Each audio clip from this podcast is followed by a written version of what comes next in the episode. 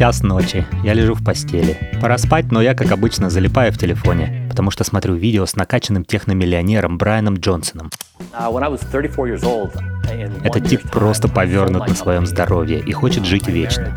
Он встает в 4 утра, а засыпает в половине 8. Ест всего 2 раза, в 6 и в 11 утра. Принимает десятки витаминов и таблеток ежедневно. Чокнутые тренировки, бесконечные анализы. Он даже переливает плазму крови своего 19-летнего сына, как граф Дракула. А еще замеряет количество эрекций каждую ночь. Даже не спрашивайте, как кто. Жизнь по графику. Жизнь как механизм. И ему 46. А я младше его на 6 лет. Но мы думаем одинаково. Черт, как же не хочется становиться старым дедом. Пить кефир, ругать молодежь. Вот в наше время была культура. Моргенштерн, Инстасамка. А еще не хочется умирать. И в вопросе борьбы со смертью Брайан Джонсон настроен очень решительно. Прямо сейчас, впервые в истории человечества, ты можешь на полном серьезе сказать: может быть, ты и не умрешь. Будем, мы продлевать будем себе жизнь. Будем, мы продлевать будем себе жизнь. Меня зовут Денис Симулякин. Я врач-гастроэнтеролог. Работаю в Австралии уже больше 11 лет. Вы слушаете первый сезон моего подкаста «Будем продлевать». Здесь я стараюсь понять, как современная наука может помочь нам продлить жизнь и молодость. Но сначала я должен вам признаться. Я завидую Брайану Джонсону, этому эксцентричному миллионеру, но не его деньгам. Нет. Хотя кого я обманываю? Его деньгам тоже немного завидую. Но я больше завидую его упертости, силе и, самое главное, дисциплине в борьбе со старостью. У меня нет столько времени, ресурсов и дисциплины, чтобы методично бороться за то, чтобы прожить долгую жизнь.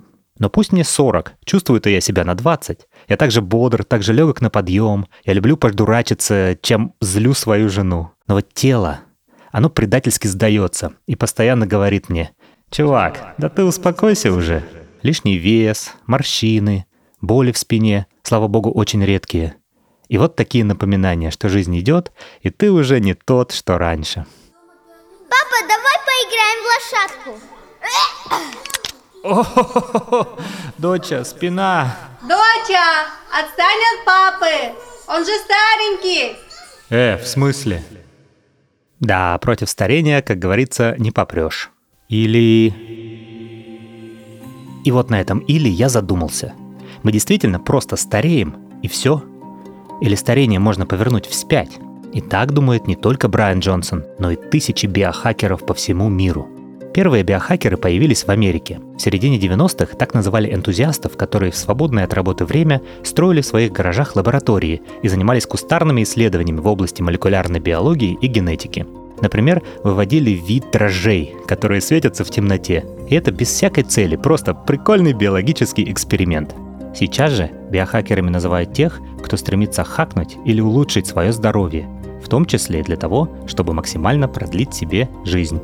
И в их числе не только Брайан Джонсон, который поставил данные фундаментальной науки на службу своему долголетию. Не менее упоротым биохакером можно считать калифорнийца Эрика Матцнера, основателя стартапа Nootro. Эта компания разрабатывает препараты для улучшения деятельности мозга. Ноотропные препараты, поэтому такое название. Эрик тоже принимает под 100 биодобавок в день и занимается спортом как сумасшедший. А вот так Эрик отвечает на вопрос журналистки, какая у него цель. Моя цель — это выйти на так называемую вторую космическую скорость долголетия. То есть жить как можно дольше, чтобы поспевать за технологиями лечения и омоложения. То есть оставаться молодым как можно более долго, чтобы через 20-30 лет, используя возможности науки будущего, продлить себе жизнь еще на 20-30 лет. И потом еще. И так экспоненциально, до бесконечности.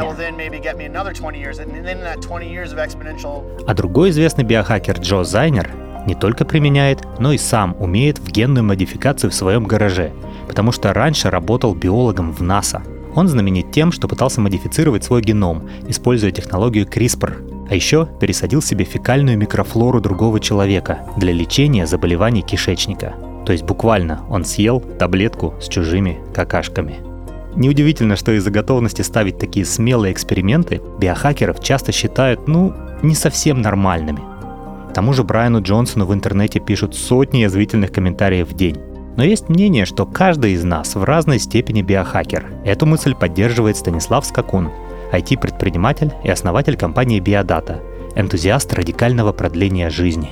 Все же люди применяют какие-то условно биохакерские методы. Например, мы там пьем кофе, чтобы проснуться. Это научно доказанный метод, как снизить ощущение усталости. Следовательно, это биохакинг. Биохакинг — это расширение возможностей человека с применением научно обоснованных методов. То есть выпить кофе с утра — это биохакинг. Но в чем особенность Брайана Джонсона? Он как раз комплексно применяет большое количество таких интервенций, поэтому он больше биохакер, чем кто-то другой. То есть именно граница какая-то четкая между обычным человеком и биохакером, ее не существует. Существует просто плавный переход. Чем больше и больше мы применяем каких-то методов увеличения своих ресурсов, тем ближе мы становимся к тому, чтобы нас назвали биохакером. То есть люди начнут воспринимать нас как немного странного человека, который очень много делает в этом направлении.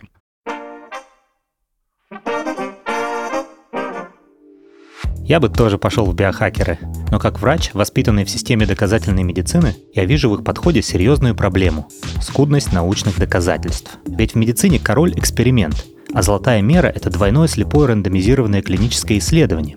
Например, при исследовании препаратов по лечению диабетов, чтобы говорить о том, что какой-то препарат работает, например, лекарство X, нужно взять две группы больных диабетом. Одним даем лекарство X, а другим даем пустышку, плацебо. Это будет контрольная группа.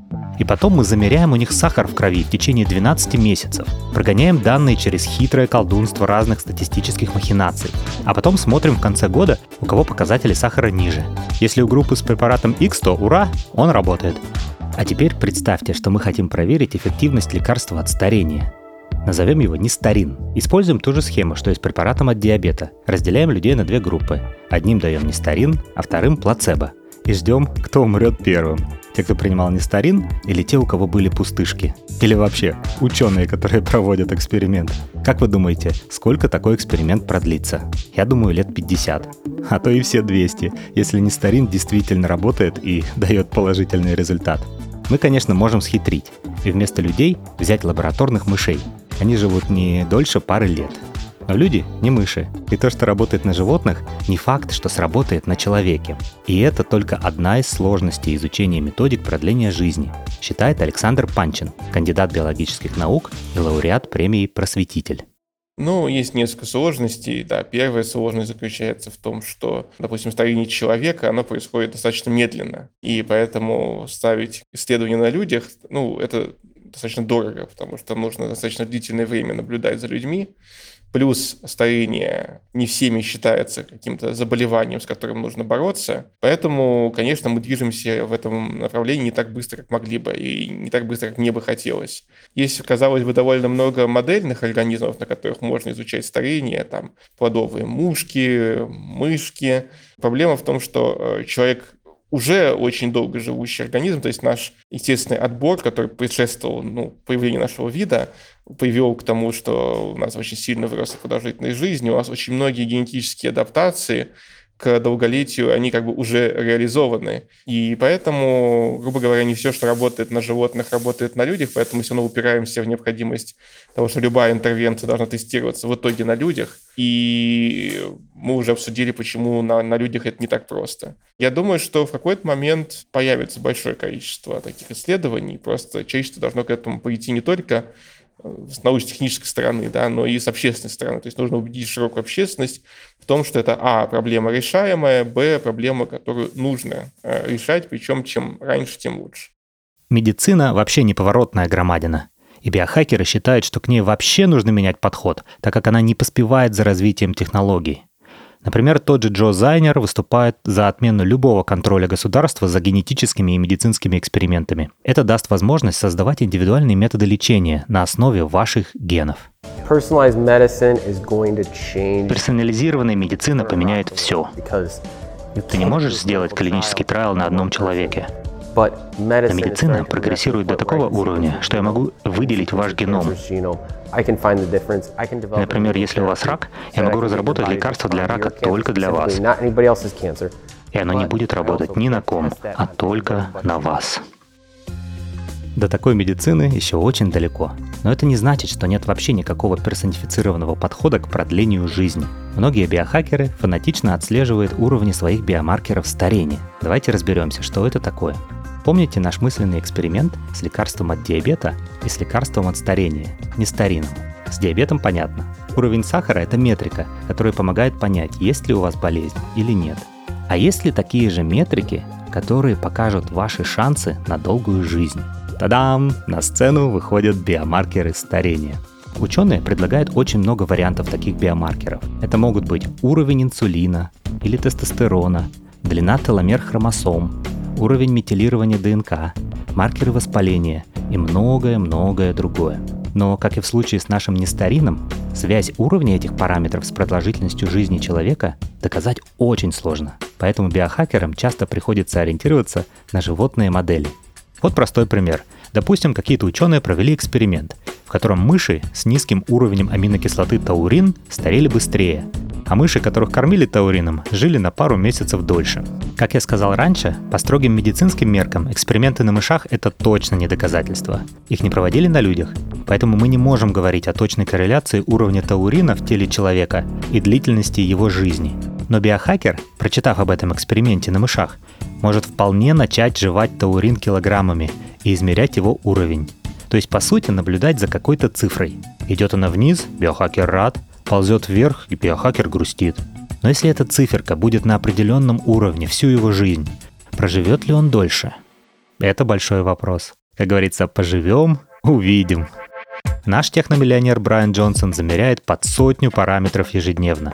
Сахар, кислотность, лактат, длительность сна, пульс, давление, плотность костной ткани и даже скорость струи, когда он ходит в туалет по-маленькому. А дальше специальный софт анализирует все результаты. А потом команда врачей Джонсона придумывает и вводит какие-то новые улучшения. Специальную диету, комплекс упражнений, лайфхаки для сна и биодобавки в еду. И отслеживает изменения показателей. Я первый человек в истории человечества, который положился на алгоритм. Он заботится обо мне намного лучше, чем я сам. А вот что говорит биохакер Станислав Скакун. Мой эксперимент продолжается уже 9 лет. Сейчас я на ежеквартальной основе измеряю несколько сотен биохимических параметров, и в целом за год я измеряю порядка 1300 параметров моего организма. Помимо измерения, естественно, то есть я накапливаю какое-то количество данных о своих слабых местах, рисках для здоровья и использую те или иные протоколы для того, чтобы на них воздействовать. В общем, можно сказать, что вот те 9 лет, которые я провел в своем эксперименте, это просто пока еще подготовка. Основной тест, основной экзамен этой системы, этого подхода я все-таки ожидаю через 10 лет, после 50 лет, пока это все еще подготовительный этап. Но некоторые практические наблюдения показывают, что вот теми методами, которые я применяю, можно, наверное, рассчитывать продлить жизнь свыше 100 лет, допустим, до 110 лет. Это возможно на практике, это показано. Без генной терапии, просто путем поддержания молодого биологического возраста. Потому что те долгожители, которые живут до 110 лет, они, условно говоря, в 60 лет имеют биологический возраст 40 сами по себе, в 80 или в 100 лет они имеют биологический возраст, как в 70 лет. То есть их биологический возраст всегда на несколько десятилетий меньше, чем их возраст по паспорту. Так что вот тут надо понимать, что бы я ни делал, я все равно не рассчитываю прожить там больше 100 или 110 лет. Это просто я делаю сейчас для того, чтобы с большей вероятностью дожить до того этапа, когда более продвинутые антивозрастные терапии будут доступны. Получается, что биохакеры – это такие ученые нового типа, которые ставят эксперименты на себе. Так говорит Александр Панчин. То, чем занимаются биохакеры, мне очень сложно назвать исследованием, потому что исследование предполагает достаточно строго выверенную научную методологию для того, чтобы это исследование могло действительно способствовать переросту нашего знания. Это предполагает не одиночную выборку, да, не из одного человека, а достаточно большую выборку. Это предполагает наличие каких-то контрольных групп. Это предполагает различные ухищрения вроде рандомизации, ослепления, если мы говорим про исследования на людях. То есть существует множество проблем в том, чтобы ставить опыты на одном человеке, в том, чтобы при этом тестировать на одном человеке огромное количество вмешательств одновременно. Некоторые биохакеры, они могут на себе тестировать десятки препаратов, а некоторые даже сотни препаратов и вмешательств. Тот же, допустим, там Брайан Джонсон, миллионер, который несколько миллионов долларов потратил уже на продление своей жизни. Он делает очень много всяких вещей, и мой прогноз, исходя из всего, что он делает, я думаю, за счет спорта он немножко продлевает свою жизнь, а всем остальным немножко сокращает, и поэтому в итоге, я думаю, у него будет еще среднестатистически. Вот.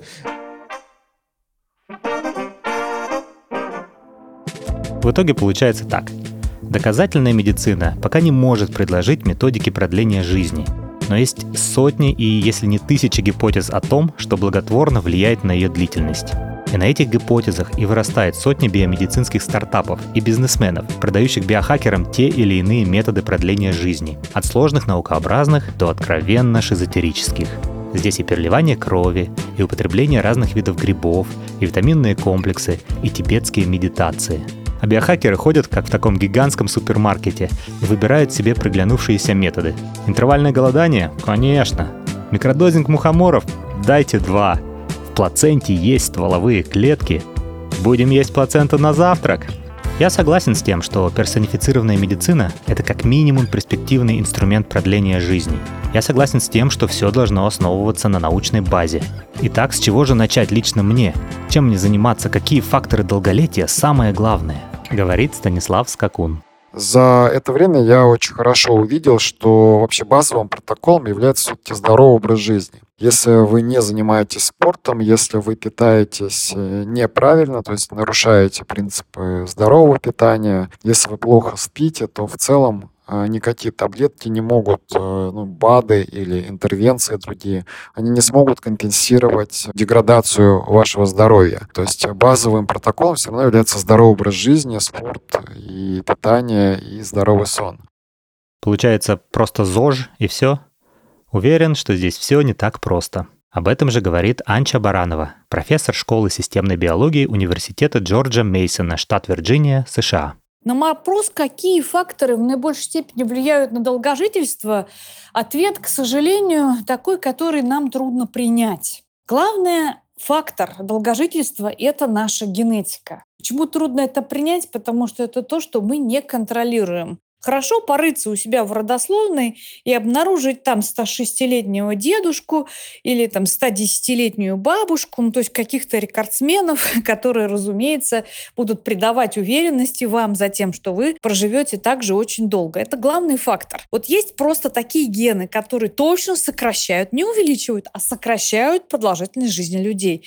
И если вам так повезло, в кавычках, что вы имеете один из этих генов, которые сокращают общую продолжительность жизни, то прожить более 100 лет вам будет чрезвычайно сложно. Вот такая вот история. Поэтому чем старше у нас становятся люди, тем более они имеют такие факторы генетические, такие варианты генные, такие пулы генов, то есть наборы генов, которые объединены по вот этим вот нехорошим вариантам. То есть в основном все определяется тем, какой билетик мы вытащили в нашу генетическую лотерею. Ну и плюс второй важный фактор – это крупные события. Что значит крупное событие? Например, вы там занимаетесь реально ЗОЖ, там абсолютно здоровым питанием, ноль стресса, или там мало стресса, только эустресс, спите хорошо, физкультура умеренная, все прекрасно. А потом вы там на утренней пробежке просто неудачно переходите улицу, и через вас переезжает КАМАЗ. И вот это вот крупное событие. Но, естественно, никакой ЗОЖ не продержится против такого крупного события. И надо по возможности, если вы хотите прожить до 100 лет, делать свою жизнь, строить ее таким образом, чтобы не попадать в такие вот крупные события, которые просто резко снижают вашу приспособленность к окружающей среде. Потому что даже если вы встречу с КАМАЗом переживете, то здоровье ваше при этом пострадает очень значительно.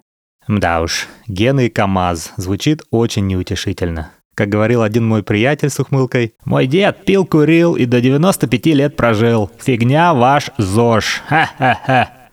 Хоть ничего не делай. В целом, старение в культуре несет в себе шлейф рока и неизбежности.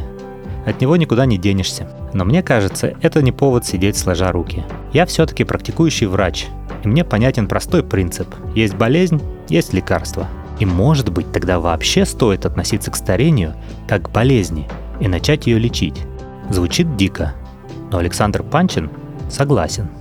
Ну, здесь я скорее соглашусь. То есть мне кажется, что как минимум практически полезно было бы назвать старость заболеванием, потому что признание этого проблемой, чего-то, с чем стоит попробовать разобраться, да, то есть, в смысле, придумать какие-то лекарства, которые могли бы продлевать жизнь, сохранять молодость, да, это открывает путь к клиническим исследованиям, это открывает путь к финансированию подобного рода исследований. Поэтому можно долго спорить о том, какое там определение болезни самое правильное, но кажется, что в прикладном смысле, да, старение – это что-то нежелательное, что происходит с нами, это приводит к поломке большого количества систем нашего организма, повышает риск большого количества разных заболеваний и других, и поэтому…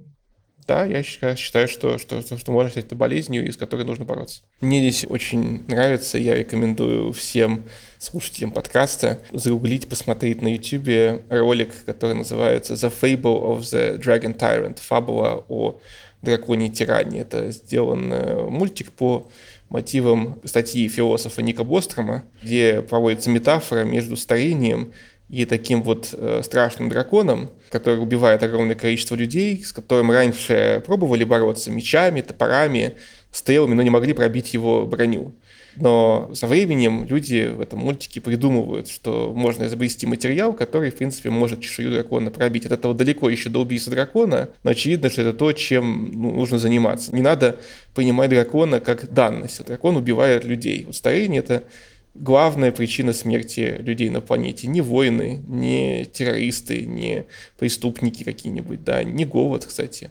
Старение убивает больше людей, чем все остальные причины смерти вместе взятые. Но когда мы говорим про старение, это имеется в виду то, что если бы все люди жили не старее, вероятность смерти с возрастом бы не увеличилась, а была бы константой, допустим, достигли бы 20-летнего возраста, и вот с этой вероятностью смерти вы бы жили, то человек в среднем прожил бы 1000 лет, а то и больше.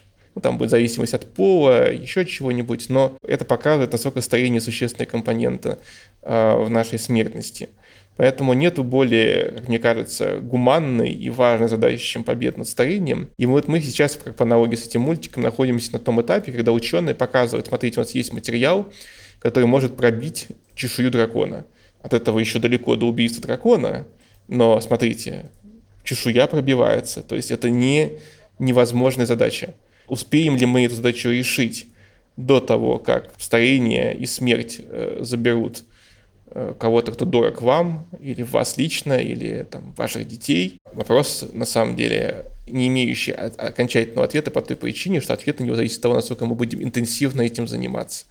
Если человечество вместо того, чтобы воевать друг с другом, вложит все усилия в то, чтобы победить старение, то шансы на победу над старением, они очень велики. А если же мы не будем ничего делать, то, конечно, само себя старение не победит. Итак, решено. Главный дракон этого подкаста – это старение, и мы будем с ним бороться. В каждом выпуске я вместе с врачами, учеными и экспертами буду разбираться, как современная наука и медицина могут помочь нам продлить жизнь. Ну и раз я гастроэнтеролог, то первые эпизоды будут посвящены работе желудочно-кишечного тракта. Вы узнаете, почему энтеральную нервную систему называют вторым мозгом, как микробиом связан с иммунитетом, и могут ли диеты влиять на долголетие, и многое-многое другое. А в следующем выпуске мы будем говорить про океаны. Просто океаны бактерий. Давайте поставим на этом интригующую точку. Меня зовут Денис Симулякин, и вы слушали подкаст «Будем продлевать». До скорого!